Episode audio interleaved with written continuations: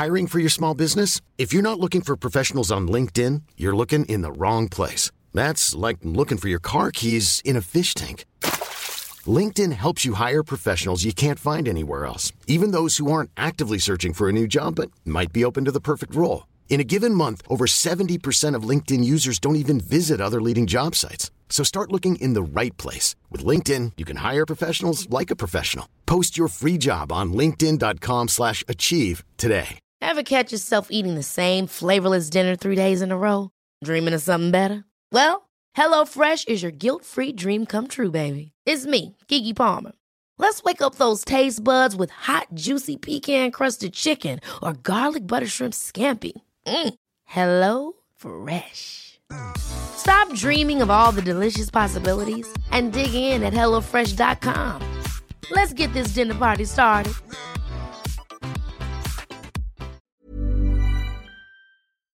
It's Guitar Nerds Gear of the Year!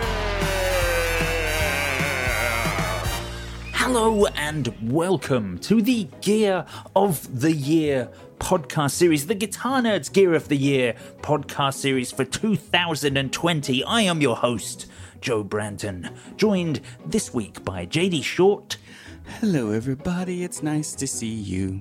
and Naomi McLeod. I don't have a cool jingle, so hello.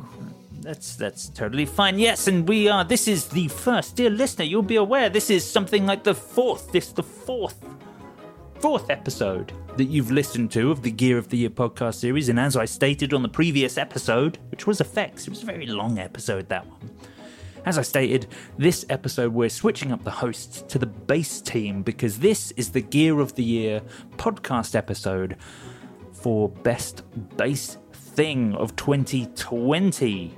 Now, as was the case with a lot of the other categories, it's been a little bit of a stagnant year. Also, I guess part of it is that, you know, I was only doing a bass series for the latter part of the year, so I maybe haven't had my ear to the ground quite to the extent I had with the other things, but it's also been a little bit slow. So, there were kind of less things to talk about. So we decided, whilst we're going to talk about bass guitars, bass effects, and bass amps individually, there's only going to be one crowning prize here. So we'll be awarding two runners up places and one victorious winner, which will be crowned the greatest bass thing of 2020 rather than each, each thing getting its own category. So, for example, we could end up with three bases. We could end up with a bass, an effects pedal, and an amplifier, or any combination.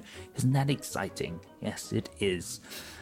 Um, oh, well, yes, I'm hoping this one's going to be. I think this one's going to be more exciting. A, because well, potentially less argumentative, because I trust the opinions of my co-hosts on this one far more than I do, you know, like Matt Knight, who has the world's biggest bedroom rig and has never played outside of his bedroom, and and you know Jay and Mark, who, is, as far as I can tell, don't like guitar.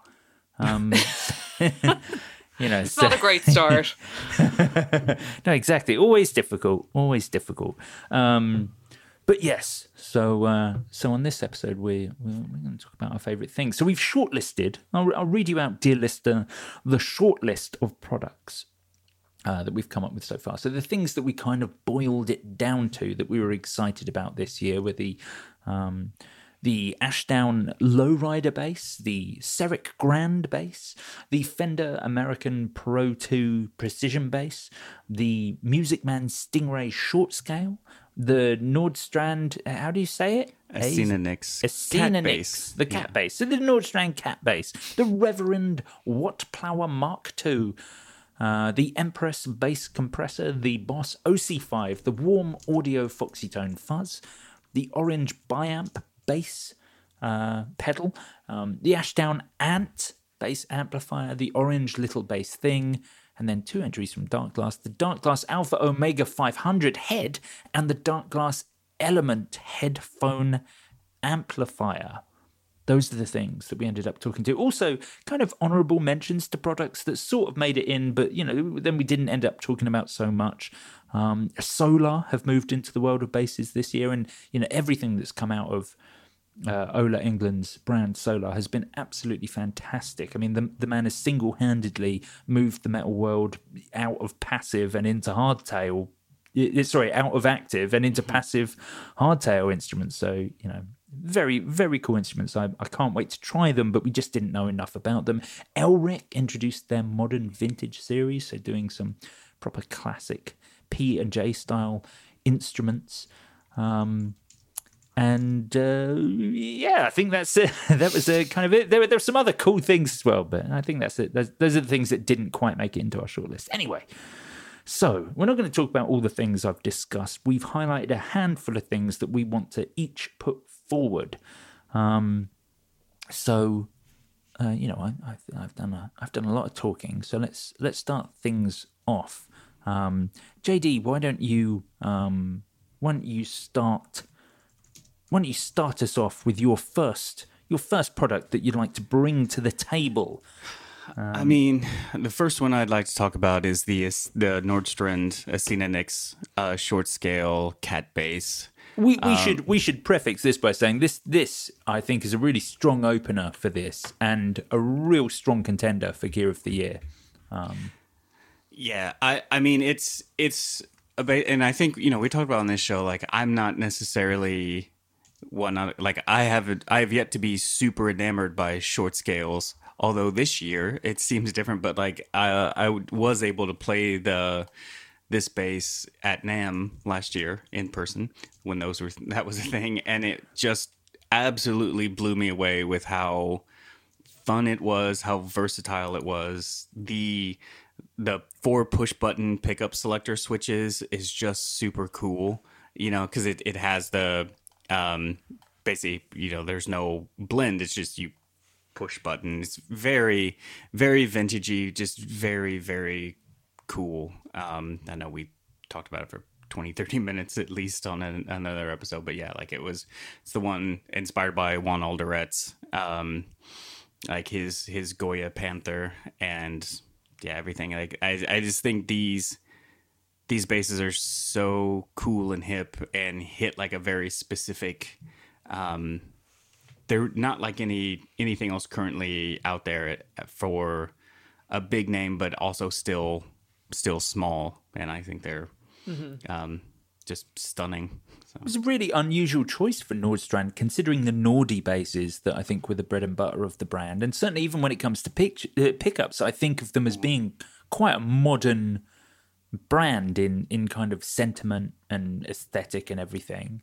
This was super trad- like super vintagey, traditional, you know, like a cheap vintage guitar. Yeah, like I think it's yeah. I, I think I think that's the thing that really kind of stood out to me as well because like a lot of the basses that Carey would make would be you know a lot of you see like the very high end like five strings like active you know that that would sit alongside like the Elricks or the Sadowskis or like that sort of vibe, and then something like this is just like it's just so cool because it's a bass that most people don't have. Or if you do you have you have room for something like this you know and i think they're roughly what seven eight hundred us 800 you can get- US, yeah, yeah, yeah.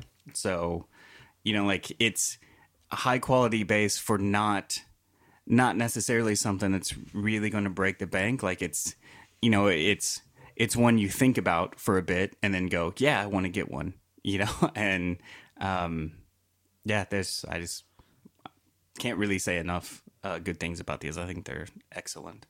For how unusual they are, they have some really cool details in the um in their web page as well. I think you have like six options of how you want it to be strung when you order it um, from Nordstrand, which I love as well. And you can select on top of your finish, you can select your pick guard, which is a nice touch also. Yeah, yeah, I think that's I like like that attention to detail for eight hundred dollars. I think is pretty hard to come by. On on Yeah. top of the already amazing design of of the instrument itself. Yeah, completely. And and you absolutely so the the the button things they were on the original the Goya Panther, right? yeah and yeah um, and there are like because it's just a master a single master volume, and then the four the the switches are what each individual pickup, and then are they operating tone as well? Yeah, so there's you basically have like there's a there's a flat tone, you have like a roll off, there's a, a massive roll off, or and then there's like a mid notch sort of tone um switch basically. I'd have I'd have to remember what it is, but it's it's just so it's just so interesting to like push a button. So you have the four four pickup selectors, four tone selectors, and then you just have a volume knob. Like that's basically you basically it's it's it's just one of those super cool like click click. Oh, that's a that's a great sound. Mm, you know, mm-hmm. like It's so cool. You you're right. It's so original, so incredibly well priced for what it is, and so on the money on the on on a year where really short scales are are becoming so popular. You know, especially for Fender as their new Mustang bases Yeah. and their entire range of sort of Mustangs and Broncos continue to expand and just be incredibly popular. This is the right time to release a super cool short scale. Um, it- and yeah, I completely agree with you, JD. I think we're all in agreement. This this is on the money. It looks really cool. Um, it's got some great options. Yeah. Um, I mean, I think I think the yeah. thing that I think the the 800 US price point and the you know and the fact that it's like they're all inspected in Carey's shop. They're all you know before they go out and that's sort of that model. And it's just it's one of those things like it's really cool. It's something you can get that's not that's not in that over a thousand point, you know, because like that's when it starts to be like okay, so I'm expecting a bit of differences. But yeah, like I think price point wise, I, I, I struggle to find something else. Yeah. it's the sort of thing I'd expect Eastwood to Yeah. to, to reissue. But then I'd be happy with the price tag of eight hundred quid. I'd buy it and I'd accept those imperfections in the fact that you know Eastwoods are relatively cheaply made and manufactured. I'd accept that all because it's so vibey. But with this being a you know a Carey Nordstrand instrument, you're actually getting something that's in incredible quality and is checked over at his shop. I I I just think yeah, there's it's unusual. There's nothing like this at, Yeah. at the moment. Uh, it's very cool, very interesting. Yeah, a super strong contender. I think we're all in agreement there. Yeah. Um, Naomi, why don't you bring something else to the table? Well, Joe, it's another short scale bass. Are you surprised? No, you're not. Cool. Okay. Um yeah, I there's there's I mean there's a few things I'd like to I'd like to talk about this evening, but um absolutely the Serek Grand I think has to be first out the gate for me. Um as I've talked about Serek, we've talked about Serek quite a little bit. Super cool. Um small company working out of Chicago. Is it? It's Chicago. Um, and yeah, basically, the Grand is the first batch from an otherwise custom builder. Um, so Jake Serek has now done two batches. He did his most recent batch of the Grand, I think it was this very month, December. He sold out the batch in 75 minutes. So people are absolutely catching on to um, to these new batch builds. Um, and I guess yeah, will we talk about the the more recent of the two because he he's done different Yeah. finishes but otherwise identical specs. So yeah, we've got a short scale with a a maple neck. We've got a A roasted maple neck. indeed, It's lovely. indeed more roasted, the more gooder it is. Also to reference black books.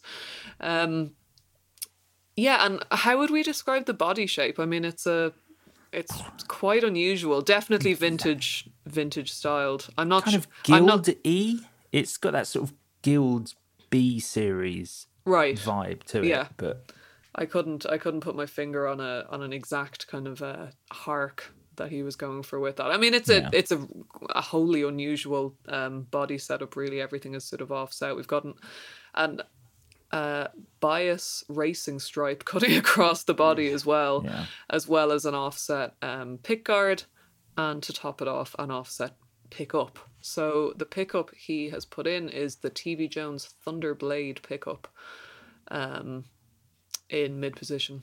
So yeah, you're gonna get your full punch, whack, and boom out of that.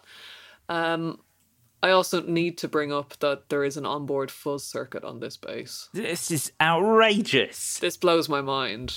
Like this, this would have been, I, I would say, the cherry on top to push me into the queue for the grand had I been in line for a new bass with uh, with the release of this. Um, yeah, we all need onboard onboard fuzz circuits.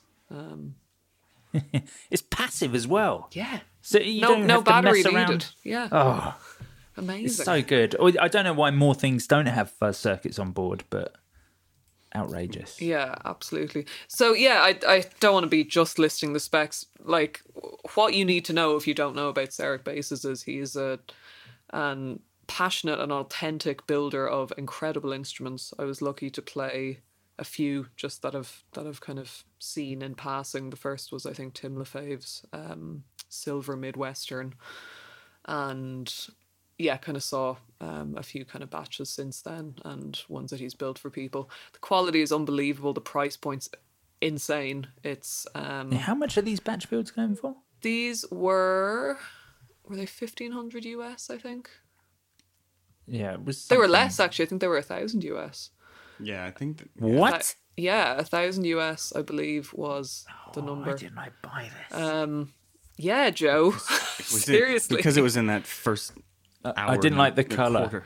Oh yeah, yeah. That was yeah. That that is actually the you reason, didn't isn't like it? the Yeah. color. Do not come at me and tell me that you don't like a gold racing stripe on a black instrument with Oh a no, black that I do like. pickguard. The second one, yeah, the second one I can hundred percent get behind. Everything should be black or sunburst, so that I'm I'm totally on board with. Good, good. I mean, the the yeah, the first one was super out there color. It was like a it was like a um a yellow with a sort of a Yeah, it was very DHL. um, the- Can we quote you on that and, and send it to Sarah? 'Cause I I wouldn't. mean, not saying it's a bad thing. It's just you know, it, it definitely you know you're not going to see anyone from FedEx or UPS playing that bass. right, right.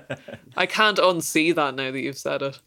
Um, Yeah. but Yeah, yeah, it. still super sharp and super out there. Whereas he's gone for the, um, I don't know, maybe it's a summer winter thing. He's gone for the black sparkle and black with the second batch. So I mean, the black sparkle is unreal. Also, I just want to try to re re uh, help by reconditioning.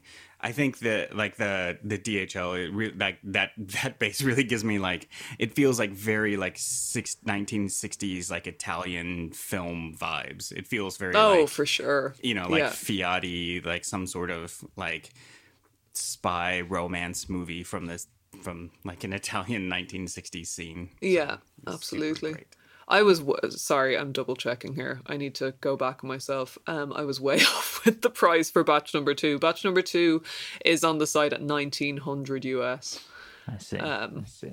Still very very good for uh, for for what you're getting for a, com- a kind of a a custom shop build with a built-in fuzz circuit. I think. Yeah, know, 100%. less less money than a, a Fender Professional P bass. Yeah, absolutely, but, but that is absolutely, still and- very very good. Yeah, and still super stoked to see what he has in store next year. I think I think 2020 was the first year of his kind of five string builds for people as well, so I don't doubt we'll see more of them. Um, but yeah, the grand very cool. Uh, ticks all my weird criteria as well. Yeah, incredibly. Another another really strong contender, I think, Mm. um, for for gear of the year. Uh, now, my my first entry, and I'll stick with bases, seeing as we seem to be going for them first, is um, and you know, predictably, as obviously I've I've, I've let everyone know on the podcast that I am now em- employed by uh, Ashdown amplifiers to do their social media and whatnot. But I'm absolutely going to rep the lowrider their bases. So Ashdown started doing bases for the first time this year. They introduced like a, a slew of models that they'd teamed up with Dan uh, Lakin from from Lakland um, bases. And of course, you know, the, the Lakland bases and D, D Lakin bases have existed um, for some time, making Leo Fender esque um, uh, body shapes, P and J's, as as of course the wonderful, wonderful audience of social media are always keen to remind me whenever I post a picture of an Ashdown P or J. Um, so thanks for that, everyone, because of course I had no idea. Anyway. But yes, the Ashdown have released a, a slew of uh, a slew of bases, all in kind of cool classic designs. But then they had the lowrider, which is very interesting. Now, it, you know, the Ox was a big user of Ashdown bases in his time, and and John Entwistle was indeed a friend of Mark Gooday, um, the owner and founder of Ashdown Amplifiers. And so um, I think the, the bass that has kind of Mark's hand in it far more than any of the others is the Lowrider, which is very a very obvious hats off to John Entwistle's Thunderbird, which is when he took the body of a Thunderbird bass and added a bolt-on um, Fender neck. I can't remember if it was a precision or a jazz. I think it was a P neck that he added um, to it to to make kind of a you know a, a, mix of of both instruments. And Ashdown have kind of taken a, a little bit of a, a, hats off there because this is a Thunderbird style body, but it's bolt on. Um, you know, so already kind of far more in line with kind of the the way most bass players play, and then kind of a you know a simple 34 inch scale. Uh, you know, predictable hand oiled, very modern neck with a real taper on it, so a real jazz style neck. And then ah. when it comes to yeah, and it's very tapered as well. It's a really fine jazz bass neck, which mm. I found made this made the whole thing surprisingly very very playable, despite the the shape of the instrument maybe kind of you know being more of a showy instrument. So it's going to be more difficult if you find yourself sort of if you play fingerstyle and you rest your arm a lot on the instrument. Then, yeah. Um, I, I, I found this surprisingly comfortable, and I found myself surprisingly coming back to it over and over more than I was any of the others. And then when it came to pickups, they they put two massive passive eight pole big Music Man style humbuckers um, with jazz bass style controls, so a volume volume tone, Hipshot tuners, Wilkinson hardware, kind of a, a range of finishes, and you know an option for rosewood or maple neck it was just something that I realized no one was really doing. And I thought it was a really cool option, and especially to have Dan Lakin's name in association with it, you know you're getting a real quality instrument. And they come in at just under a, a, thousand pounds. They're, they're made in Korea in the same factory as Reverend, who I'm sure Brad oh. will be ah. talking about on this podcast as well. Mm-hmm. But just as an absolute as a as a real kind of slice of cool, something that's you know worth a, a real nod on this year's Gear of the Year.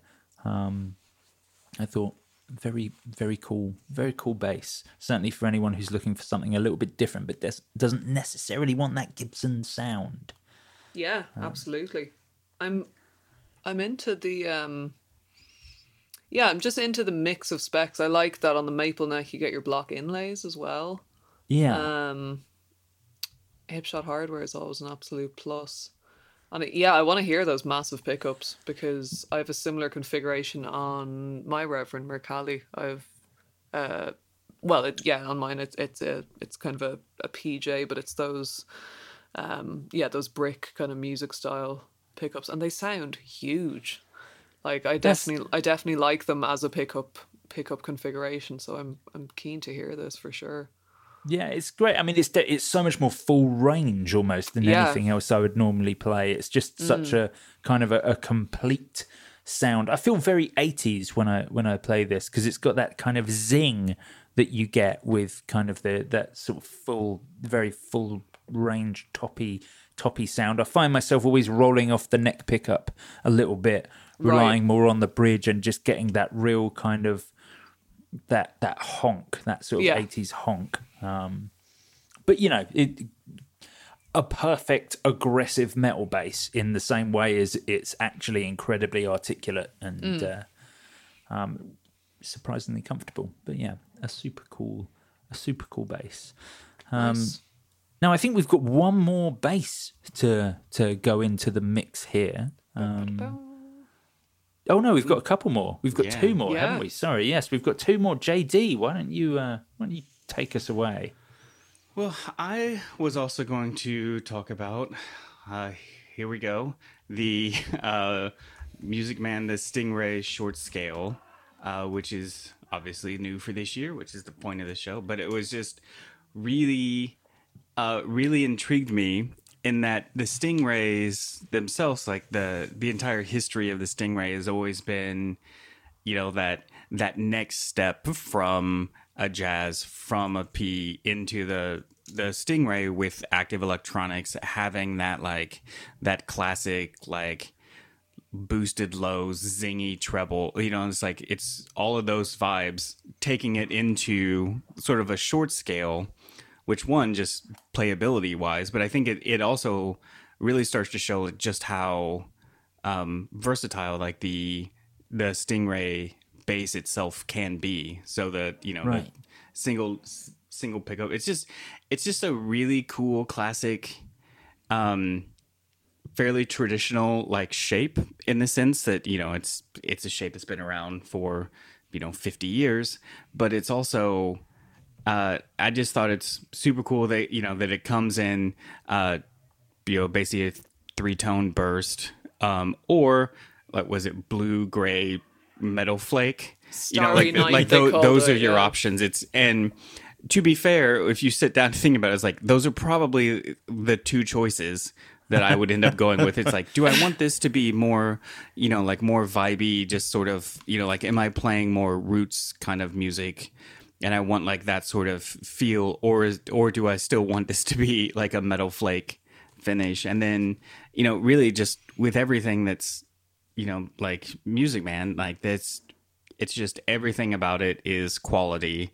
They're absolutely stunning roasted necks, you know, like everything. It's just, um you know like the the necks are all like oil and wax finished like um aluminum or aluminium control cover you know it's just like it's like everything has actually been thought about like all the like taking the weight and making sure that it's it's positioned properly and everything it's just yeah they're they're stunning for a 22 fret 30 inch bass like, Yeah, the, the Yeah, next absolutely. next on on Music Man, uh, there's there's nothing nothing like them. Like the attention to detail and the quality finishing on on on the necks of Music Yeah. Man guitars, and I feel like they're, you know, uh, roasting maple became popular a few years ago, and I think it was perfected by Music Man. Like Yeah. they they get it right. They it looks so good. The the that sort of oil uh, on the back of the neck that then switches with that line to gloss for the headstock is just always absolutely incredible. Well, Um, and I mean the other thing is like I know we keep kind of coming back to this, but when when we did that factory tour a few years ago with them, and I say factory tour like it's a book when when we were at their factory walking around, and it's just like the necks that they put out, like for just you know like standard build base level like whatever you're getting kind of necks were some of the best necks I've still seen to this day. Yeah, like even for whatever level of like you know boutique builder showcase like NAMM style like they're just were just like unreal amount of flame and bird's eye and everything that was there it's just yeah yeah. I, I I couldn't believe that they didn't separate off bits for, you know. I mean, they certainly do for Ball Family Reserve, but it's they didn't tear anything. It's just the the everything is incredible from from the you know I, mean admittedly the most affordable music man is still going to set you back the best part of 2000 pounds but you know everything from from from there upwards was absolutely incredible. Yeah yeah, completely. A welcome addition a short scale stingray. But um yeah super cool. Okay well uh, we've got one more bass before we move on into amplifiers and effects. There are far less that we've come up in those uh, come up with in those categories. So Naomi, why don't you talk to us about your last bass? Absolutely. suggestion? Do you want to guess what scale it is, Joe? well, I don't know. Do we need to on the short scale bass guitar nerds podcast? um, it is. It's a. No, it's not a re-release. It's a Mark II of a wonderful model that we were graced with um, just a few short years ago. It's the Mike Watt Wattplower Mark II by Reverend. Um, so I mean, you know, I was a little biased in that I was already a huge fan of the Wattplower Mark One. Um, played one in a store, was just bowled over. I mean, it, anyone familiar to Reverend, it won't come to come as news to you. You know that these guys really like to impress w- with every release. Like there's, you know, there's some kick-ass new feature with whether it's, um, yeah, whether it's a weird pickup configuration, whether it's crazy new finishes, whether it's just a model where you know, like the Triad, where like the the configuration is just not really like much else that's on the market currently. Yeah. Um, so with the Wattplower Mark II, with the Mark One, we had I think it was just a pretty classic P configuration, That's right. and Yeah. there's like a, is it like a triple P plus a pitbull pickup at the neck? Um, It's out, outrage. It's one and a half precision pickups. It is exactly. It's 1.5 P configuration, uh, plus the yeah Rio Grande. Sorry, make the make the Pitbull um, pickup, which is at the neck. So yeah, overall you have just a hugely, you know, added aggression um, versus the versus the Mark One, and you've got your Hipshot hardware. You've got a it's a rosewood neck, I think, isn't it, or Pau Ferro? Yeah. yeah. Pau Ferro one, one of two. Interchangeable. Uh, Yeah, But yeah, it's- it- sorry, it's it's a Pau Ferro neck, and it's um as with as with most most if not all reverends, it's that beautiful Korina body. So you've got that really characterful um tone overall. Um yeah, and it's in a banging emerald green finish as well. Such So, a great finish. Yeah, like it's just the- it's just so impressive looking. I mean, you know, studio or gig or turning up pretty much anywhere with it, it's going to make an impression before you even hear it, which is one thing I love about, um, like I said, uh, pretty much all of Reverend's releases. They they do make an impact. the um the the pickup switching on this i think is is incredibly useful because it's um that that uh, essentially the the high part of that the precision style pickup the d and the g is always engaged. And so it's a three way toggle and you're just selecting whether you're playing the bridge e and a part of the pickup or the neck e and a part of the pickup or then it's the the pitbull completely separately on its own. So you've kind of got um, like traditional P bass, um, you know, sort of toppier P bass, or like EB style bass. I just think Yeah. those tones are those tones really make sense to me as being the three three options. You know, like who really ever uses just a bridge pickup on a jazz bass unless you're playing lead? Do you know what I mean? It's kind Yeah, of absolutely, It's kind of like yeah. that's not actually a useful option. Yeah. Whereas every tone on this is is something that you could use. I, I think it's stunning looking bass as well. I mean, the, the other things I just want to shout out about it too are the, Lu- the Luminlay side dots, which are Yeah. my favorite things to come about in the last, I don't know, 15, 20 years about basses. And um, that they have a synthetic bone nut. Um, one, because bone, gross. Two, uh, it's just like, it's you still getting those, like, it's just such a nice, like, it's a nice feature for for a bass like that. Like it's it's clearly something that that's probably not something that's going to sell it for a lot of people, right? Because you'd be mm. like, I don't know, what's what's a what's a nut like 15, 15 quid to to put a new nut on at some point, but it's still just like the fact that it comes with a good zingy nut is is just it's just really really great. I think It's this it, it- this is a really good bass. I can I feel like this one is when we come down to sort of counting down everything. This is the one that's sort of going to come in left field for me because there are a couple of the others that seem a bit more obvious, but this one just you look at the specs and just even the way the instrument looks, just everything about it is just so good. I feel like they've really nailed it and it's really something original but also totally usable. Um, yeah. Yeah, completely. Yeah. I mean, mm-hmm. it looks absolutely out there, but so familiar. I guess it- you know, like too, like if you saw it, you wouldn't be like, "Oh, I that's that's just a bonkers bass," right? But you you look at this and you're like, "That's just cool." Like, Yeah. yeah, Yeah, A- a- just a, a really well done signature instrument, I think. Which uh, Yeah. yeah. yeah. Yeah, absolutely. I'm really Um, into this idea of just like shoving as many pickups in as possible, so you don't need to put a ramp on it, like like Yeah, all these players are doing now. You know, point. just be like, "Hey, just put a pickup there. That's fine." Okay, right. Well, I'm going to move us swiftly away from basses We've had a chunk of them um, that we're going to be choosing from. I want to talk about something completely different, something that's not an effects pedal or an amplifier. Um, I'm going to talk about the Darkglass Element, which did get mentioned in the Guitar Nerds podcast, but of course, it's so much more appealing to bass players than it was guitarists, even though it works on both, that I think it is worth mentioning here. So, Darkglass obviously have been creating absolutely fantastic, incredible looking stuff for, um, you know, for some time. I feel like, as I mentioned on on the Guitar Nerds podcast, I feel like no one's really nailed making amps look like Apple products quite like Darkglass have.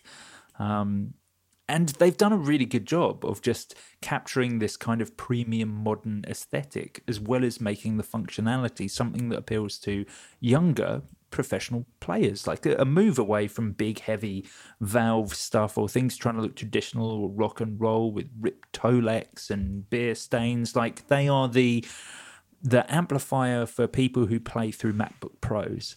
Um, and I, I, actually say that in a good way, but know, the- um, but the Element is a fantastic unit because it's it's kind of a a headphone amplifier with an onboard bank of five cabinet simulators.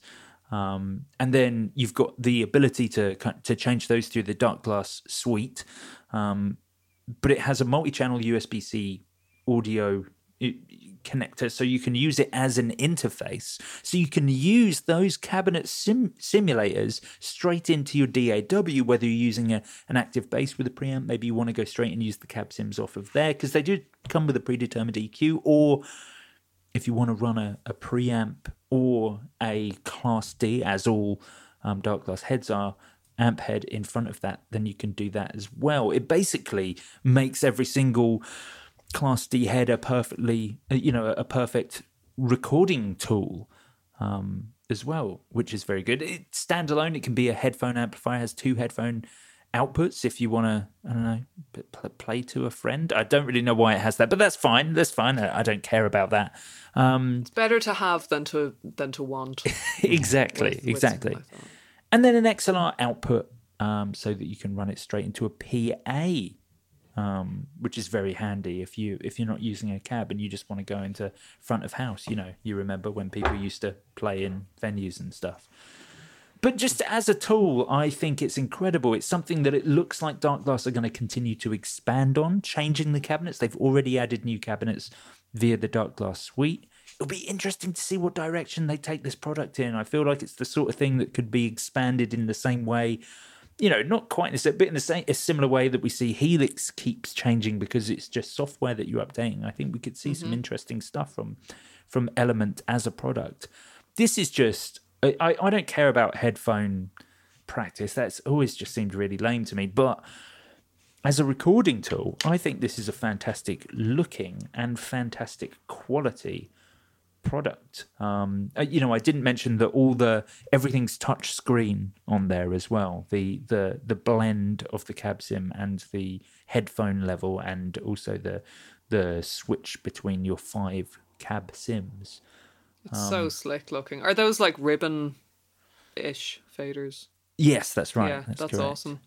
Uh, that one point I would add to that, Joe, is that some some of us do have to do headphone practice. You see, um, and especially in a year like 2020, where so many people have been removed from beloved, damp, moldy, cold rehearsal rooms and relegated to our warm homes. Um, yeah, I don't know. I feel like years ago when Yamaha released the THR, I was like, "Oh my god, apartment amps! Of course, people live in apartments." But it's like, it's um, yeah, I don't know. I think it's it's really nice to be able to monitor at that level and and in a bass specific unit. Um, you know, something that, that little bit nicer than the than the Vox Amplug that has done so well for obvious reasons because it is handy and it literally is that little bit of amplification. You know that that will sound nicer than going straight into your interface if you have one.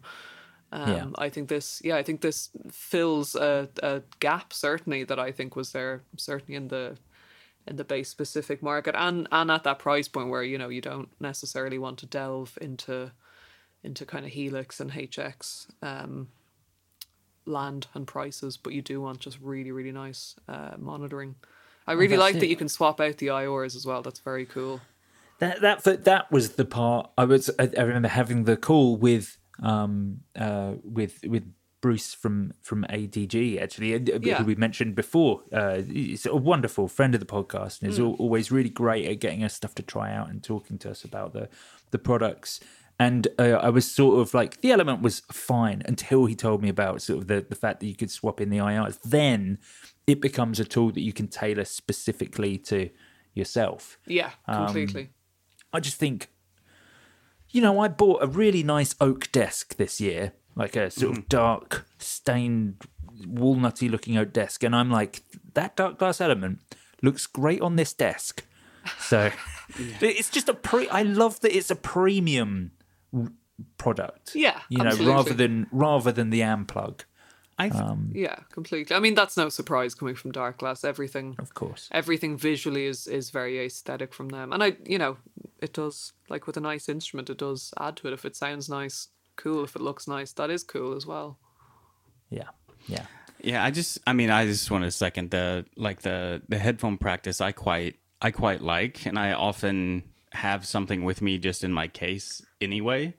Um whether or not I'm playing but it's you know it, it's especially great for for just being able to like like the one I have is just it has a built-in battery so I can play it with you know just in a van or or in a hotel room or something like that. And I think it's you know for like that kind of stuff just to have something it makes so much difference just having good clean signal Yeah. and then being able to tailor it somewhat um that it's it just it changes headphone practicing from just like oh this is you know like in essence basically me having a, a slight boost from my bass to my headphones. Like it, it's there's something really nice about it. I think it's i think there's there's a lot of there's a there's a lot to be said for something that that can give you another place to practice whether or not it's it's in a flat or whether or not it's it's you know something now where there's always people around. Like it's not like Yeah, totally. you know it's you know even if you could turn your amp up everyone's always home at the moment you know? Yeah. and sometimes it's nice just to be able to be like i'm just going to go in my own little world and you know have headphones on. So i think i mean this is lots of lots of lots of flexibility here. And like it, it gives me like vibes like the old apogee like the duet or like the apogee one like something like that like when Yeah. you're talking about like the the like those interfaces that were definitely pro tools like macbook pros when those were you know like it was it was all that vibe so yeah it's yeah i think i think this, this is great i'm happily um i'm happy that this is here and we're chatting about it yeah. Yeah. Do, do we know? Can it take a battery? I'm just looking at it here, Uh, does it take a battery? or just regular power? no i think it's I think it's just power. yeah so the, Hold the on, I've got it somewhere. yeah Because what what you made me think of there, JD, was um, you know, the other very regular need for um for I suppose mobile monitoring is when you're en route to a gig or you're backstage Yeah. at a gig and you're you know you need to go over tunes if you're if you're playing somebody else's stuff. Well, that's what I use mine for is learning my parts. Uh, Yeah, the cramming. yeah. but yeah, so what? And so what I have just in case anyone's looking, I, so I have the Phil Jones uh, Big Head, which is the Oh, yeah. the early one. There's a newer one now, but it's I mean that one's great because it just charges with a USB micro, um, and it's got an internal battery, so you just charge it Super off a. USB or Yeah. have it plugged in, and then it's and it goes for hours and hours. So it's yeah, Awesome. And has it got like the aux in and all that? I'm sure. yeah, aux in, Yeah. uh, gain and volume, bass treble, boost cut, Yeah. all that fun stuff. Has the has the element got an aux in? I'm trying to look here. I haven't got a good photo in front of me. I don't think. Joe, are you back? Yeah, I, I, I was looking for. I can't find it. It does have an aux in. I hope Oh, Bruce nice. doesn't Um, find it. yeah, No, it's got a, it's got a, the three point five mil. So just the Yeah. the mini or the one eighth. Um, everyone. Yes. See, I really like this. I like the idea, especially when so many of us are kind of spending more time on our computers just with, um, I suppose, current events. Uh, just the idea of removing the computer from the from the signal chain in Yeah, terms of yeah, in terms of getting- practice monitoring and kind of writing, um, which in my case I've been trying to use some of the kind of evening times to do. Um, you Yeah. can sometimes get a lot more done with just an aux in and and a pedal unit. You know, I was doing that with my EBS micro bass um, for a long time over the summer. I was just popping the aux in and having something playing from the phone so I could jam along to. Yeah, yeah. I think, um, yeah, it's it's. I, I definitely underplayed. You, you're right. You've you all, both convinced me on the sort of the um, the the practice element of it. That's something I don't think about, but it is definitely something that's incredibly relevant. And and it's nice to be able to take the computer out of the mix in Yeah. in kind of and still retain the quality that you would get were you going into a DAW with a bunch of plugins. Basically, it's are just we- that Naomi and I practice. I was And- just going to say, is it that we are simply witnessing your realization that you need to practice? I do more? not practice. Yeah, I really don't It's okay. practice It's okay. The first step is admission. yeah. First Okay, step's fine. admission. Great. Okay. Second step right. is rage. I have uh, I've I've organised this quite badly because I realised the last two products uh, that we were going to talk about, JD, you were going to present us with both of them. So why don't you pick one of them? And I'm sure you know you'll only be introducing them, then we'll all be talking about them anyway. Yeah. So what? I, well, with that, then I'll talk about the the Ashdown Ant. Um, in that it seems like the next step from uh, headphone amp to uh, 200 watt, super small, sort of can fit on the pedal board style amp.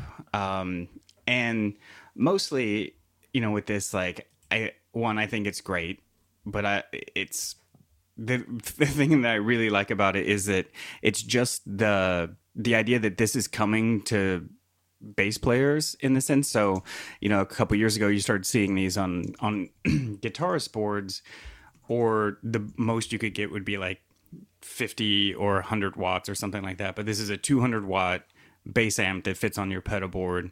Um, that sounds good and is like straightforward.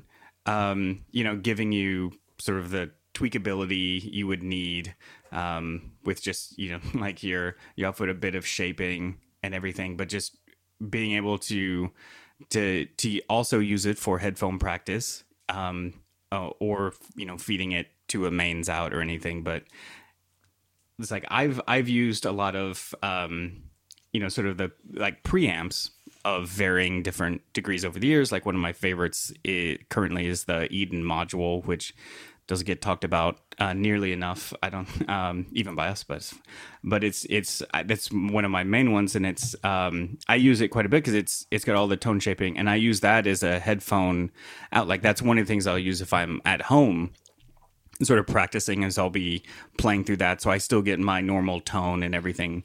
And it feels like this is taking it from from that and just having like an actual amp to go along with it so that you get the the versatility of of taking a good sounding amp with tone like on your board and just being able to like pick your board up and plug it into any speaker you wanted to or any cab you wanted to and especially um especially like gigging Uh, you know, like, well, again, when those are things again, but like gigging where you share a back line, like being able to just like potentially take the amp from your pedal board and plug your pedal board straight into a cabinet, like really gives you a lot more control and, you know, than, and not having to lug around like even, even a micro sized class D head. I mean, which this is, but like just being able to have it on your pedal board just seems like such a cool, a cool thing and gives you a lot of control potentially you know like in a fly rig or any sort of touring rig or even just as a nice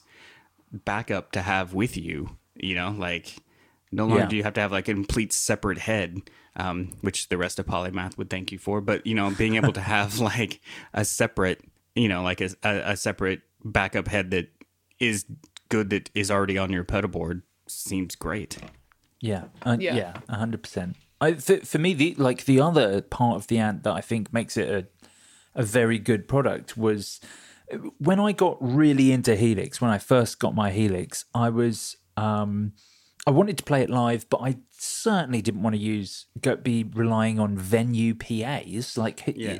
who who in their right mind's going to do that at the sort of level gigs that we play? So I I I this is before the ant came out. I went to Ashdown and and got just like their whatever uh, their 300 watt their cheapest class D head so that I could run out of the uh, helix into the effects return and and use that head as a as a power amp, and that way I could still uh, that way I could use everything on the on the Helix and still use the preamp side of it and still get the most out of that. This the Ant just seems like the product built for bass players, and this is what I sent about said about the Newt on the guitar podcast. This feels like a product that's been built for bass players who are using Boss GT 1000, Line 6 Helix, Yeah. you know, all of those products. Take this and the HX Stomp. Well, you could get that on a Pedaltrain m- nano Yeah.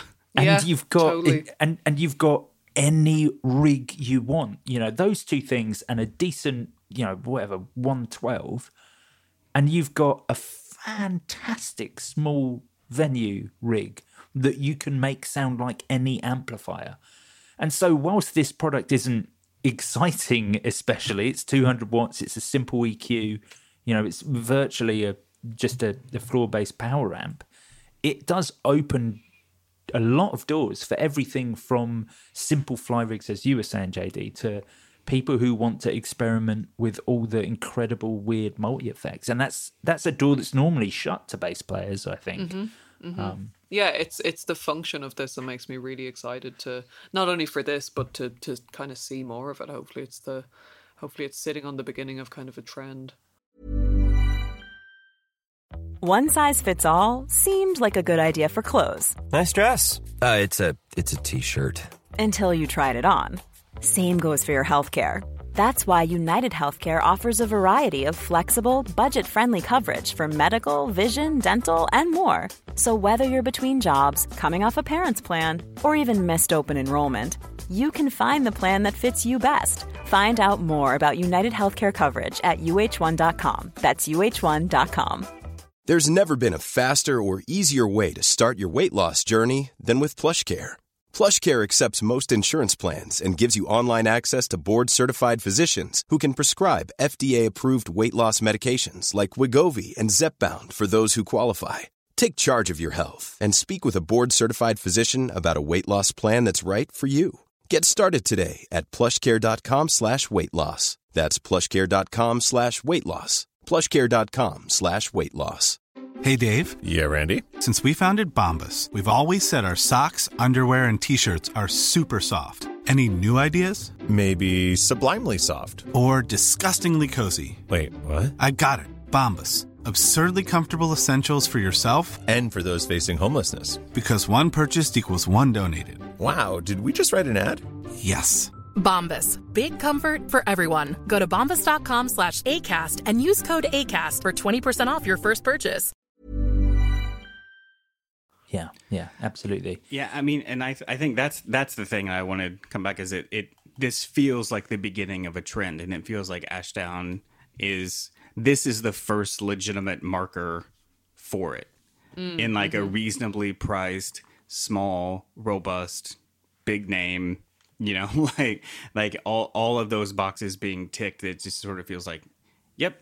I think any of us, like not even just here, but like anyone, would be happy being like, I'll, I'll grab this. I feel confident in this. You know, like, uh, you- I- yeah, I just think it's, and I think what is it, roughly about three hundred. Yeah. 300 Yeah, units? it's- it's kind of like it's- 300. It's you know like it uh, for peace of mind alone, and and I just think about like just going to different rehearsal, you know, spaces all the time, or playing with different like groups, like being able to just again have this on my board, like on some sort of Pedaltrain, and just be like, boom, here it is, like grab a cab and kind of kind of go is just such a it's yeah, I'm just really excited to see this product itself, but then also what comes next. I think Yeah. that that is that is also part of it for me. That you know will, will be the question of this product when we come to putting it through into the list. I, I this is a fantastic product, but I agree. I think it's the start of it. It's not quite like I need this to be 500 watts so that it can it can hold up at a louder show. And at the point they release a 500 watt one, I will get my GT1000 core, the 500 watt version of this, on a Pedaltrain nano, and I will just take that and a cabinet, and that will be my rig. And that I love the streamlinedness Yeah. of that Same. concept. I am stoked at that idea. Just one less Yeah. bag. Yeah. It's like, you know, I remember thinking during well, not during. I mean, it's obviously still going, but like you know, the the kind of leaning towards super lightweight class D heads, thinking like what could possibly be the next step, and then like amongst everyone else going cabless with their you know with their uh, Sims and kind of Helix setups. Maybe this is it. Maybe pedalboard bass amps are gonna have a, a cool few years with um you know combining with our with our multi effects units so neatly like it's yeah it's it, it, i just i'm mirror i'm echoing what you guys are saying but basically i i would like to see these appearing on more boards. And like exactly like you say joe just with some more wattage um like a 300 or a 500 i would be super interested straight away. Because like you're yeah like well like both of you I'm, I'm kind of playing louder stuff as well usually. Yeah, yeah. When, when these first came out, I thought about getting two, but then I was like, but I'd, have to, I'd just have to bring two c- cabs. This wouldn't save anything. yeah, yeah exactly but uh, yes, very cool. Okay, we've got one more product before we start talking. You know, start looking at what we're gonna, what's gonna go through into our top sort of fives or threes or however we choose to do it. One more product, and JD, you're bringing that to us again, and it is the first and only. Oh no, I'm sorry, I totally. There are two more products. I just realised I didn't highlight the second one. There are two, and there is one for Naomi and one for JD. I'm just There a is. fool. Uh, Naomi, why don't you talk about the next product? Awesome. Well, I think yeah, I think it might be the last one led by myself. But yeah, it is of course the Boss OC5, which was the long, long awaited um successor to the the OC2 and the OC3 that we've become so familiar with over the years. Uh, but mostly, I think OC2 enthusiasts were were really always going to get excited about the OC5 um, because it mirrors so many of um, the what we love about the OC2. So, yeah, held on to a lot of the same design, except they boss split it into two modes between vintage and poly, uh, making it super popular um, and a source of excitement for guitarists as well. Um, in the vintage setting, we're pretty much operating exactly as the OC5, um, except we also have the addition of the one octave up as well as one octave down and- The two OC2. I mean, yeah. The OC5 I'm talking about. Yeah, yeah, but Yeah. The, uh, the in that mode, it's it's the same as an OC2, right? Oh yeah, it is. Sorry. Yeah, sorry. It is. Thank you for the correction. Um, yeah, and then in in poly we um we get we gain the addition of the of the plus one octave. Um, but yeah, it. I mean, it sounds sounds superb. Sounds damn close. Um, I think there was probably some some good discourse occurred on um whether it really really matched the uh, the vintage tones of the OC2. Um, I don't think anything will ever sound exactly as the OC2, but I think in a mix, are you really going to notice the difference? Um, and no was my answer. um, yeah, I'm a yeah, I'm a huge fan. Um, design wise, super neat. Nothing too wildly different from our usual boss units. Um, slightly uh, like one thing I loved about the OC2 was how simple um, the the knob design is. Simply direct octave one and octave two. Um, but yeah, I'm not going to spend loads of time talking about the about the design on um on top of the OC5. Only to say that the two modes are a really nice addition. The octave up is a super nice addition as well. Kind of puts it in similar range to the Pitchfork and Pog type products. Um, and then the Poly, I didn't mess with too much, only because I was quite um, determined to only try it on on bass. But it does have a cool function where in poly mode it can reproduce octaves only for the lowest note that you play. So it's quite intelligent in in that respect.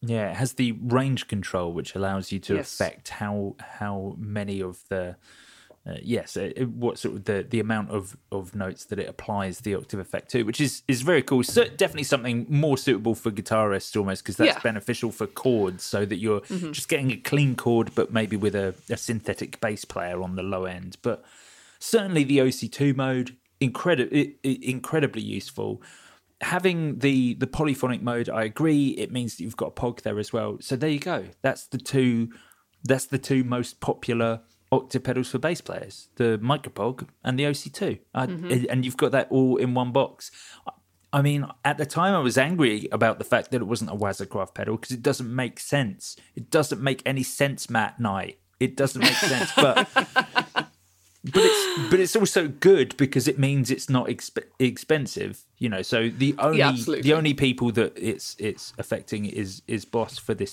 stupid decision not to make it Well- a Waza Craft pedal. But it does mean that it's an affordable Boss pedal. I mean, I think to me, like that's yes, it, like this is exciting. I mean, it's it's an update. Basically, it's a it's an updated reissue of a of a pedal that's been sorely like like needed. But it's it's one of those things. But it, I think for me, the most exciting part is that it's not Waza Craft and that it is that they made basically something that sounds like our favorite OC2 reasonable to get because you could still buy OC2s, but they're 500 pounds, you know, like Right. they're, they're Right. ridiculously expensive for what they are, you know, and, and the fact that they're, the boss themselves can be like, how about we just give you the ability to get that sound or as close to that sound as you're going to be able to get in today's age with other benefits, mm-hmm. then yeah, f- for a reasonable price, like that's like that to me is the most exciting part of it. Is it's like it's just a really good octave pedal f- for the right bit, and and it doesn't and like namely like you're saying, like where it it's very very close, you know, and there's mm-hmm. plenty of internet debate about what they sound like, but it's mm-hmm. it feels like the fact that like I I think the thing for me is like the OC3 is like I always knew that my OC2 sounded better and I don't have my OC2 anymore. And then now I feel like that's gone and that's worth it in and of itself is to be able to just not be like, yeah, but there was a better version of this, you know, where it's just Yeah. like, yeah, there's this is this is a really this sounds as great and it's not it's not a vintage pedal, you know? That's so it. Yeah, completely. I mean, these these things should be accessible, and you know, in terms of a straight down the line Octavert with really good tracking, um, it's it's really nice that that is a is a current release and not a not a sought after thing where people are subjected to the heartbreak like I was when my OC2 arrived, um, suspiciously cheap with one of its three knobs being a non original. Um, yeah, agonizing times, guys. However, that was not the case with the OC5, which is why I'm nominating it for Gear of the Year 2020. Um, just one more note as well, uh, t- uh, excuse the pun, on the OC5 is I really like that the octave up is. I mean, it's as it should be, in that it's it's it's transparent. So you you, you don't get that sort of um, quite characteristic thing that you get with with a lot of the the Pog models. Um, that sort of slightly sitar um, Yeah. tone. Do you guys know what I'm talking about? yeah, I- it's I- quite subtle. At first, I, I wasn't into it because I was like Hmm. having to dime the octave up just to get that poggy sound. Because I was like, oh, surely this is should sound like a pog, but it Yeah. doesn't uh, quite. And I think you're right. It's just it, it's it's you have to get into the mindset of this is designed to be a little bit more subtle and a little bit Yeah. more organic. Yeah, exactly. I think it's a. I think it's like a. Uh, maybe characteristic and I'm guessing it's the resonance is kind of what makes it like that in the Pog, um, and yeah, I kind of like that it's um, a, a little bit more maybe standardized. But yeah, huge fan, really pleased. Um, looking forward to hearing lots more people playing them. Hopefully next year. Yes, I think we shall. Okay, one product to go, and uh, JD, it's the it's another effect. It is the Warm Audio Foxy Tone Box, uh, which is, as you may say, is a fuzz sustain octave uh, sustain, uh, all all put in a lovely fuzzy orange container. Um, yeah, and it's- Velvet container. Yeah, but like the Frickin' velvet. yeah, I mean, so good. So warm audio is like is mostly to me. I, knew of them mostly from um, like pro audio, like recording gear and microphones and you know compressors, preamps, those sorts of things. They've entered in um, with a couple of guitar based effects, but really just really good effects that sound good on anything. So really versatile effects. But the the Foxy Tone Box has um what are the controls on it? It's basically just Volume sustain, octave sustain. and Oh, it's, and there's a mellow bright fuzz. Yeah. So Yeah, you- like yeah. yeah. So three knobs and a and a and a switch, um, which is great. uh, just because it's cool. The other thing is like they're all, um, it's like what Warm Audio does with Pro Audio is, is they they basically get really good components, put them in a very straightforward, simple, familiar circuit. So it's a lot of you know picking up like vintage vibes of the past kind of things, Mm, but mhm. being able to, um, I mean, this is for real nerds, like gold plated um, PCB pads, uh, carbon resistors, germanium, um, like uh, premium, talking, like film keep capacitors. Yeah, like it's like everything that's just like ooh, ooh, I love it.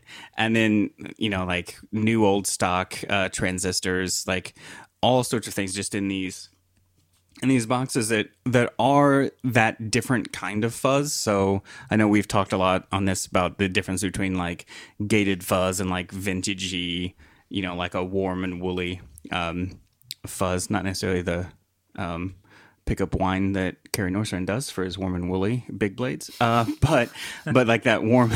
Also, this box is woolly itself, but like taking it, um, taking it's much more like that sort of vibe, like this big, wide open, uh, just like gaping maw of a fuzz tone. Um, as in, in- and and you know, like I love an octave up.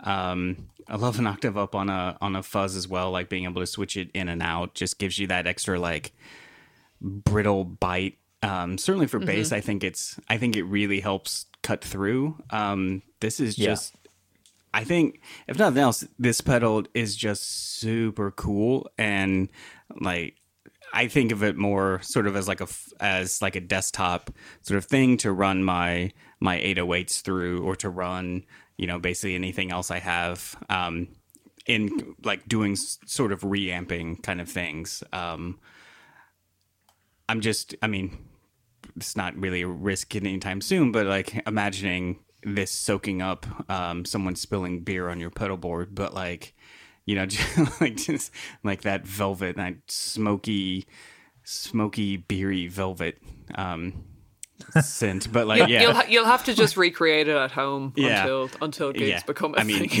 again. would not take long. To be fair, Right. Uh, I'm just imagining you like staging beer spills and yeah. like but oh no, drum- whoops. Yeah. oh, wow. Oh yeah, that's definitely been gigging. Yeah. it's from the gigging. It's from all the Yeah, gigging. yeah, oh, yeah. The the the, the gigging So many gigs. Yes. So many gigs. Yeah, so many Zoom gigs. They're, they're just, I set up my other laptop and play to myself. Did it live stream the other night. Things got pretty wild. Yeah. Those crazy live streams. Yeah. Um. Yeah. Sorry, I'm getting carried away making a joke where Joe and I should be offering our. That's our what we do. I just, I mean, yeah, it's it's it's a fuzz pedal in orange velvet with super high, uh, highly prized components. Yeah. Boom. Awesome. Did you did you mention if you didn't, I'm reading that they they actually sourced and used in the design the original um, new old stock transistors, which Yep. is awesome. The Fairchild ones. Yeah. So, Um, yeah. And and like you say as well, Warm Audio are possibly one of the be- better placed brands to be doing something like this as well in terms of like a reissue of a really classic thing. Yeah. Um, and I, and I I like and I'm excited for their move from from studio gear into kind of adding more guitar products and pedal products. Um, yeah, I'd be excited maybe for some some more stuff that they may potentially look at. I mean, they they also make um, a jet phaser, which a Oh, jet sick. phaser and a old fuzz is one of my favorite tones. Mhm. Um, I mean, definitely like. I mean, I'm thinking more like Larry Graham slapping vibes from Yeah, like all yeah. those. Uh, Google Larry Glam, Larry Graham slapping uh, phaser, and you'll see. But Right. it's just like the that that sort of like tone, where it's just like that's that's an unreal sound for Mm. certainly for like the 70s you Mm. know Yeah. like- Yeah. Awesome. Yeah, the um the jet phaser we're just looking at it has awesome uh looks as well. Has that kind Yeah. of The, Yeah. Uh, oh, their, their pedals just look fantastic. Kind of fender blender look. Yeah, it's cool. Um, but yeah, having heard, I think it was Pete Thorn, Pete Thorn on YouTube. Yeah, he did a video on it. Yeah, he did a sick demo of the um of the Foxy Tone box. Um, everything I've heard demo wise has made me desperate to get my hands on um on one to try. But super impressive. Really like their dedication to the original design and look. Yeah. Um, tonally cool. I like the switch function um as well, and just the placement. I, I know that falls under design, but yeah, the placement will be interesting on a board. Um, not something Yeah. that I've had. Definitely yeah, exactly. For vintage for vintage board enthusiasts, I think this sort of a shape. Definitely, yeah. I I would be uh, curious of it at a gig, but um, yeah, I'd be I'd be in the same park as you on that one, JD. Superb pedal, definitely a standout for 2020 for me. Yes, very cool. Okay, well that is that is all of the products that we're that we're bringing to the table. So to reiterate, the the Ashdown Lowrider, the Serek Grand, the Music Man Stingray Short Scale, the Nordstrand Cat Bass, the Reverend Wattplower Mark II, the Boss OC5, the Warm Audio Foxy Tone Fuzz, the Ashdown Ant, and the Darkglass Element are all uh, the products that we discuss. Now is the tough bit because we've got to boil this down to. I reckon if we each come up with the top three, and then we'll kind of take it from there. We'll see uh, uh, see where we are. With JD, why don't you take us away first? What what products do you think warrant your top three uh, so far? What things for you would make it through at this point? I would say the cat bass, the Nordstrand Acinonyx cat bass, the Reverend Watt Plower Mark II, um, and then I think I think I might go with the Ashdown Ant. Right. Wow. Two two basses and an amplifier making it through um, for you. What what made you choose like the Wattplower over the over the Serek Grand or the or the uh, short scale? I mean, I think the I mean, just that everything about the Wattplower is is bang on with what I would want, and the fact that every time I look at one, it just makes me really want to buy it.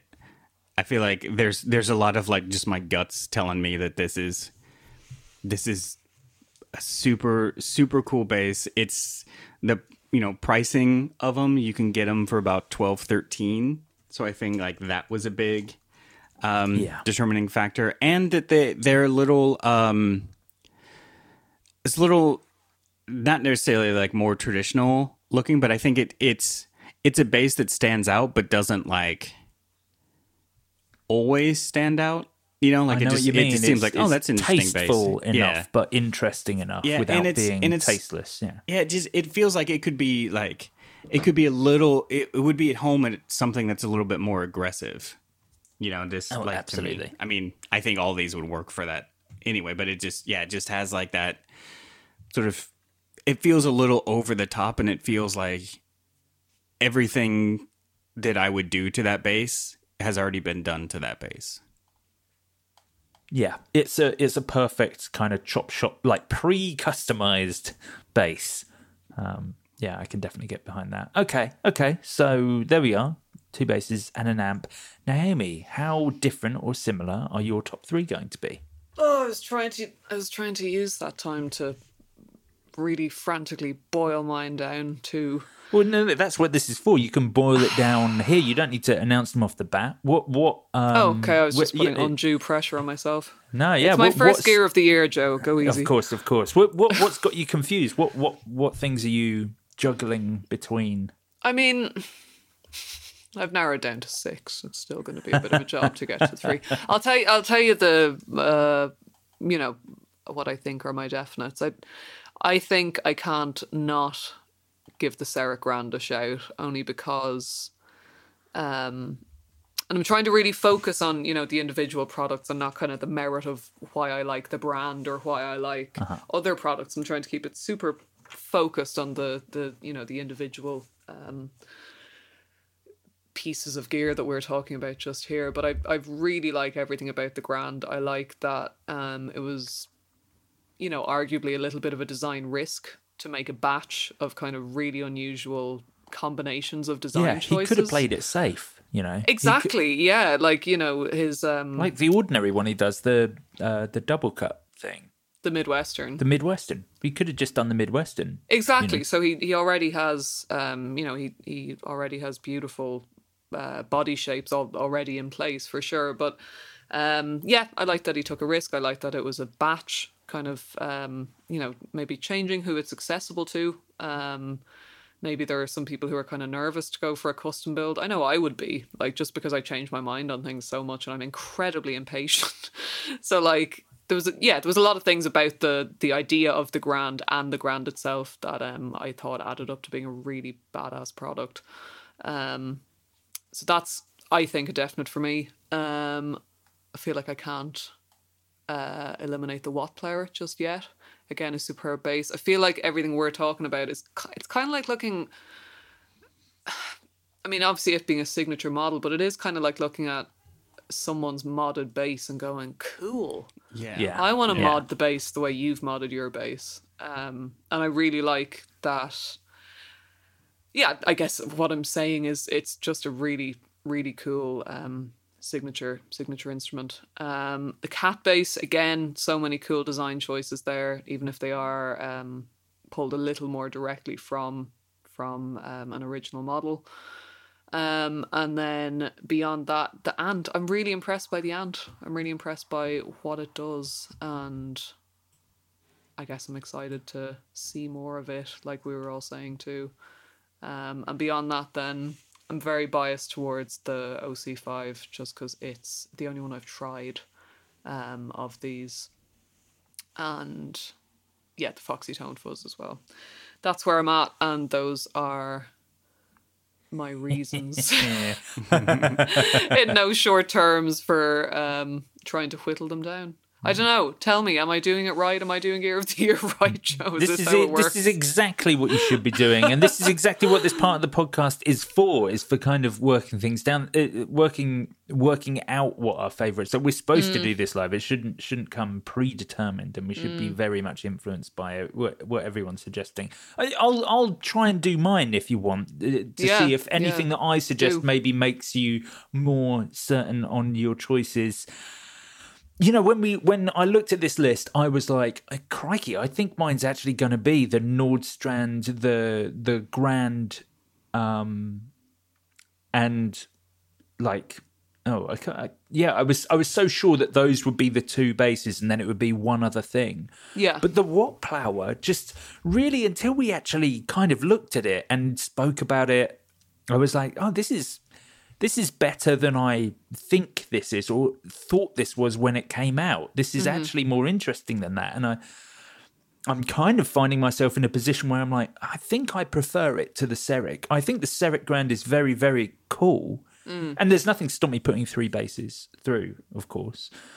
I think the Serek is is very cool, but I'm I'm like if I was actually put in a position of buying one or the other, I I think I prefer the Wattplower. Actually, just partially because first, obviously having a first circuit on board is fantastic, but for me, the the the Serek Grand is just a little bit too um a little bit too bling. Even in the sort of black with gold with the with the glitter plate for me, it's just a little bit too much. I'm, I'm very conservative in my the way I like things to look, and I think for that reason, it's it's just slightly over the top for me. Whereas Sure, you, of- you like of- instruments to be emerald green with an anchor on the first fret. uh, loads of okay, fine, pickups. fine, yeah. Loads Okay, of that's- pickups and uh, Luminlay fret dots, right. but This is- subtle, absolutely, yeah. it's a terrible argument. It's a terrible argument. I I, I realise that.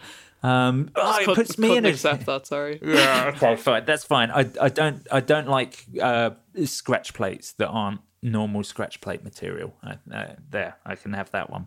That's that's my that's my What do thing. you mean not normal material? Oh, I you just- mean not I- normal finishes? I just want it to be. It needs to be black or tort or mint. Okay, gotcha. Um, parchment out of push, but that's Mm-hmm. that, that that that's that's it. So I mean, but- it is parchment. That's I'm saying. Okay, yeah. Um, I I think the the cat bass is kind of the obvious one for me. That's the one that no one seems to be arguing with. That one's definitely going through for me.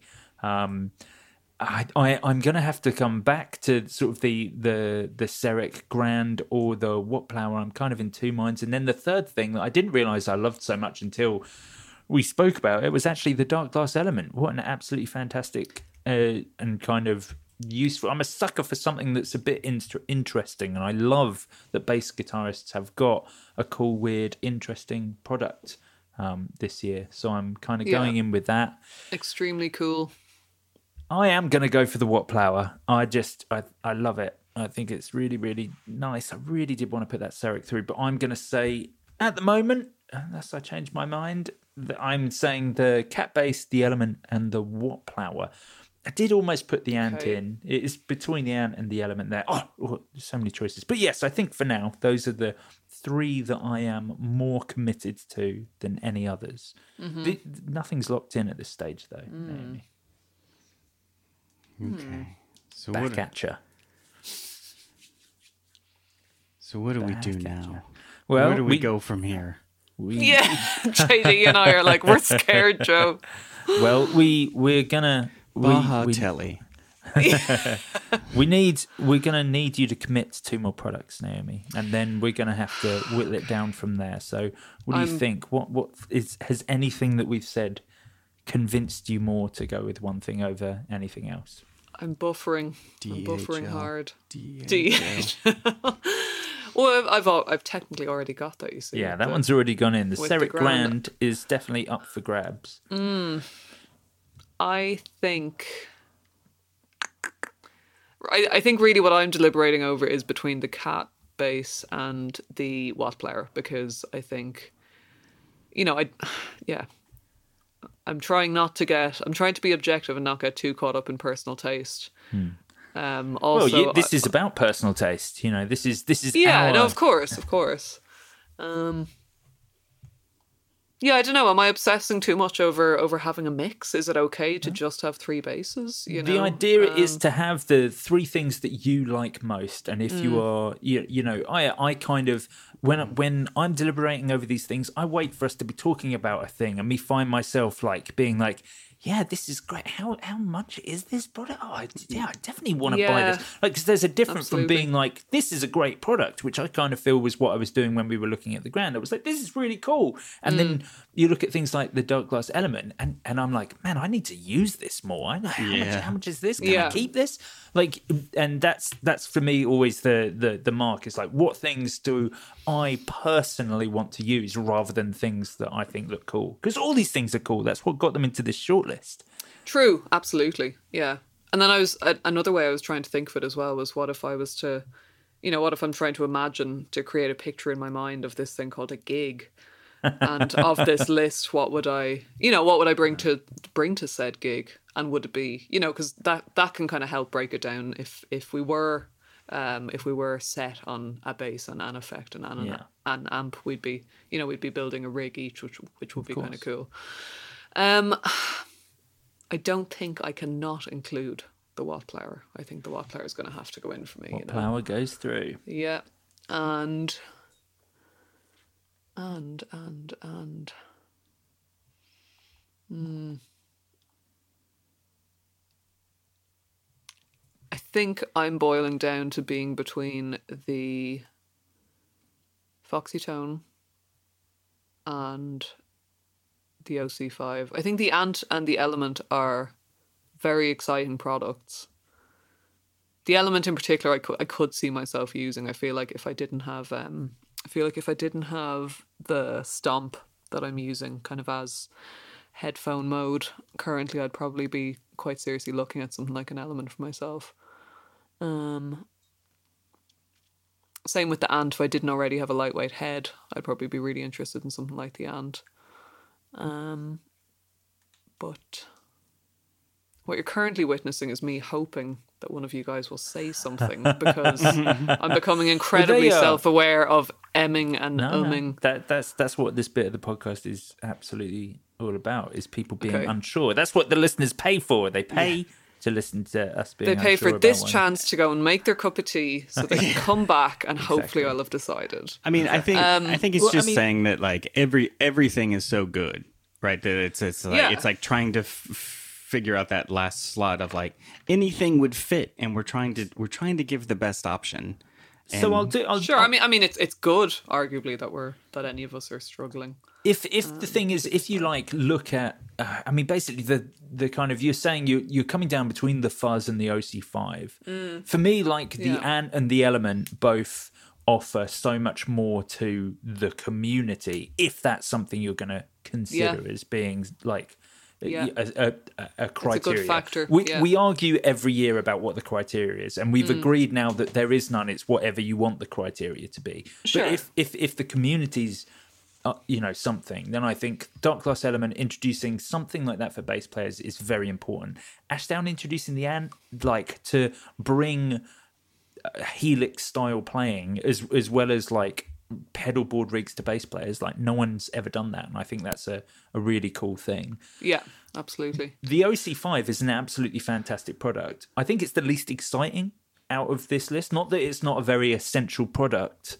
It's just um I'd agree with that. I, I don't It- think it's it's not um it's not to use the term it's not going to set the world on fire. exactly. I think there are like Boss have releases where, you know, if we isolate Boss as, as the company, a Boss have releases where you're like, this is a wonderful product and this is going to be remembered as a wonderful product Yeah. for a long time. Absolutely. You know, RE twenty, you know. Yeah. Yeah. um, th- Yeah. th- w- will always be an incredible product. RC3, Mm, TU3, mm-hmm. like these are products that stand the test of time. The OC5 is just going to fall into this is going to be a thing. There will be an OC6 in in a couple of years, and um, I'm, I don't know, it will have another octave up on it. It's definitely a great recreation of the OC2, and it's Mm-hmm. good that we don't have to spend three or four hundred quid for the OC2 anymore. And, Yeah. and again, all I'm doing is saying what I think. You can completely No, for disagree sure, with yeah. me.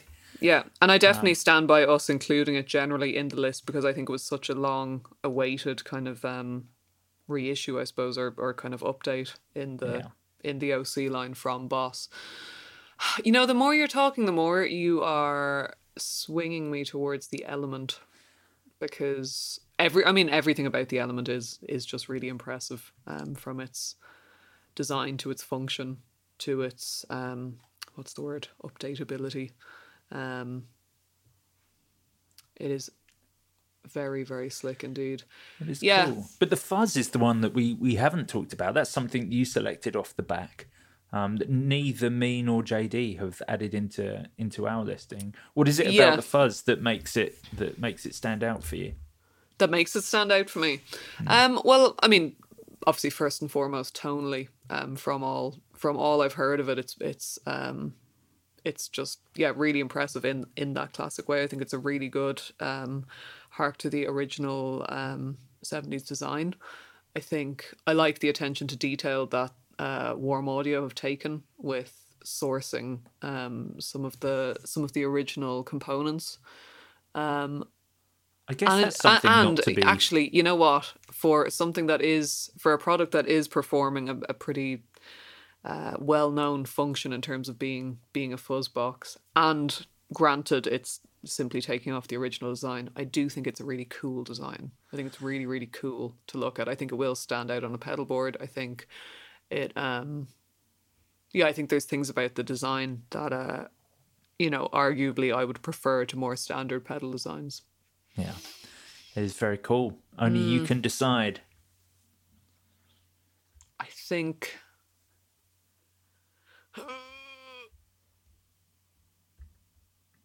That's the sound of my CPU usage going on. I think. uh, I think it's going to be the Foxy Tone Fuzz for me. The foxy Yeah. tone makes it through in by first in by a nose. There we go. That's that's good though. It's good when uh, you know the product listing was so good. It should be difficult for us to whittle it down. Okay, so that leads leaves us in a situation where JD has the Nordstrand bass, the Reverend Wattplower Mark II, and the Ashdown Eight. Uh, Ashdown Ant. Naomi has the Serek Grand, the Reverend Wattplower, and the Warm Audio Foxy Tone Fuzz, and I've got the Nordstrand bass, the Darkglass Element. And the Reverend Wattplower, which means that the Warm Audio Foxytone Fuzz, the Darkglass Element, and the Ashdown Ant, Ashdown Ant, all have just the one vote, um, m- making uh, meaning that the the Nordstrand and wait, what am I doing? The, yeah, Yeah, the that's- Nordstrom yeah. and the Wattplower. the Nordstrand and the um, and the Wattplower both come in with more. Now, every single one of us has selected the Wattplower, which kind of means, and this has been happening with a lot of the other episodes as well. It's almost not the winner that we're going to be arguing about here. It's the runners up. Because I'd say if we've all picked the Wattplower, it's the only one that's had a complete um, you know, a- all all hosts agree on, that would make the Reverend Wattplower the best bass product of 2020. I know, but I feel like we definitely need to keep arguing for a little bit because otherwise, well, this course. isn't guitar nerds. If we, I actually, sorry to cut across you there, JD. I actually was going to argue that we could save on arguing time oh. because of this result. Well, yeah, well, th- we've still got to argue about the top, the the other two. Uh, Oh, and good. that's that, that's what I meant. That's that's that's exactly what's been happening on the other episodes. We seem to all, all be agreeing on uh, one product, but then everything else is divided. So the Wattplower is pretty much definitely going to win this category, but we do need to decide on the other two. Now, you know, second place runners up again. We've got you know the only other product to get more than one vote here is the the Nordstrand cat bass, which uh, both me and JD selected, which kind of gets the cat bass um, a runners up position, but. There are, you know, there's a second runner up position to go for here, and we've all selected different products. Slightly trickier because there are three hosts on this rather than four. And we've got Darkglass Element, the Warm Audio Foxy Tone, and the Ashdown Ant. Does anyone want to make an argument for their product um, going in over any of the uh, any of the competition? Well, I, in a more basisy way, um, want to want to just say that for me, it was really between the Darkglass element and the ashdown ant, and it was kind of that. At the end of the day, I just there's a hair that made me shift to the ant, so I would be more than happy with the element being a choice. I I have to add to it the same um, the same point essentially, which is as as we heard a moment ago, I was kind of um, caught between the element and the foxy tone fuzz. Really, like I guess really the cool factor kind of won out for me with the foxy tone fuzz, but not Yeah. like I, I cannot argue that the element isn't cool either. It's a really, really impressive design. I guess I'm sort of into rough around the edges design versus that super slick tech um Apple era design, which maybe was the hair that that won it for me with the with the foxy tone. Um but yeah, I would I would you know, I, I think of of the three that we're talking through, I would lean towards the the element. It does I'm- seem to. Oh, sorry. Carry on.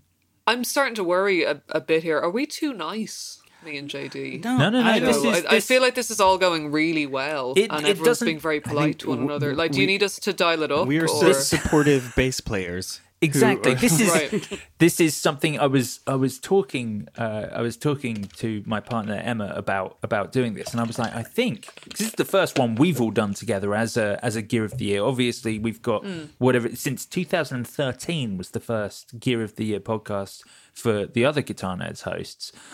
Um, but i was saying that this is this was going to be a very different you know a different type of thing from the normal gear of the year simply because kind of when I decided I wanted to do bass guitar nerd pod, guitar nerds podcast and I started looking for the hosts it was me looking for hosts that I thought had you know decent opinions on equipment whereas guitar nerds is something that we were all thrown into from when we were much younger and all just worked in the same shop.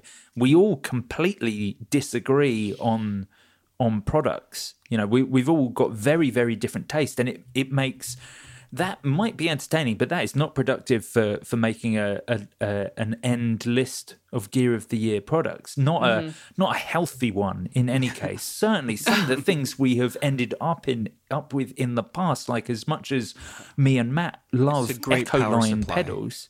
Well, exactly. We've had like power supplies, you know, win categories simply because they were the one thing that weren't being argued about. You know, so they've sort of slipped under the radar. Everyone agrees it's quite a good product. And that's the only time we'll agree because everything else will fundamentally disagree on. In fact, dear listener, as well as uh, Bass Guitar Nerds host, as we're recording this episode, we've actually I've already recorded the finale of Guitar Nerds, which listener you won't hear until tomorrow, and I will. you're going to look forward to it. It's the angriest I have ever been on a podcast. It is. It was we we all finished the podcast, and I think it's the shortest amount of conversation any of us have had with each other when we when we finished it up, and we're just like, right, okay, cool, thanks everyone. Um, so just be prepared for the most amount of backstabbing, rule changing, and just you know, it's it's not good. Whereas Wait, this, is that I is that like, you or uh, no, I I was I have been backstabbed. In tomorrow's episode, you will witness an awful backstabbing.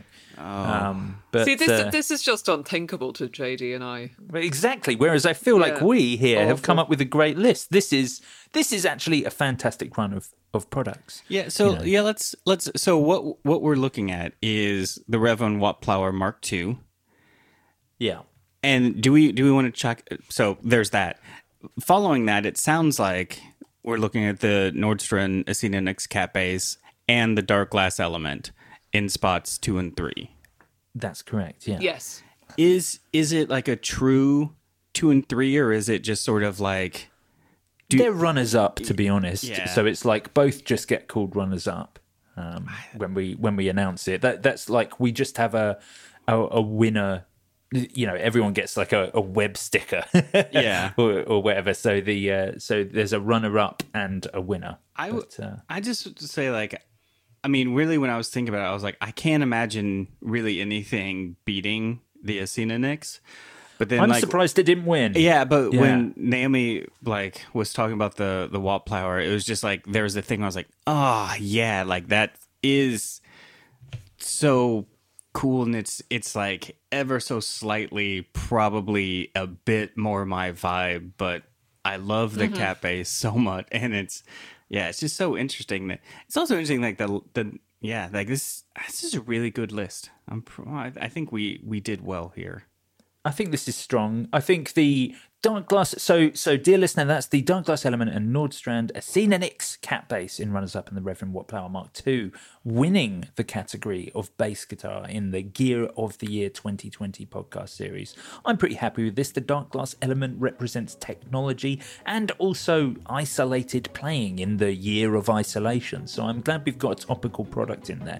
The Acinonyx is incredibly important, quite close to our hearts as well. You know, it's based on Juan Alderete's uh, um, Goya uh, Panther. Goya. What is it? Goya The Panther. Panther. Yeah. That's it. Yeah, and and you know, Juan Alderet, obviously, he's still recovering at the moment, and such an important cornerstone of the bass guitar community. So I'm glad there's something in there that would that had his hand in it. And then the Reverend Wattplower, I'm just glad to see Reverend kind of win something because they're such a fantastic brand. Ever seem to be the runners up in the Guitar Nerds podcast, despite the fact that we talk about them so much. So nice to see something win, and also just Mike Watt, what an incredible bass player as well. So uh, I'm, you know, glad to What a glad dude. to see. Yeah, what an absolute dude. So I'm glad to see kind of something as cool from such a cool man. Um, you know, finish up top of the list. So so there we have it. Well done, hosts. Well done. Good job. Um, good I job, had a Joe. really nice good job, time. Naomi. Was- Yeah, good Yeah. job, guys. That was good. That was good. Well, dear listener, thank you for tuning in. And you can tune back in tomorrow for the most amount of carnage on any Gear of the Year podcast to date. Um, so, yes, that's one more episode tomorrow. And then that will be the end for this year. And we, me, JD, and Naomi, will be back in 2021 with more of this bass guitar nerdery. Wait, is, it, is that where we're announcing it?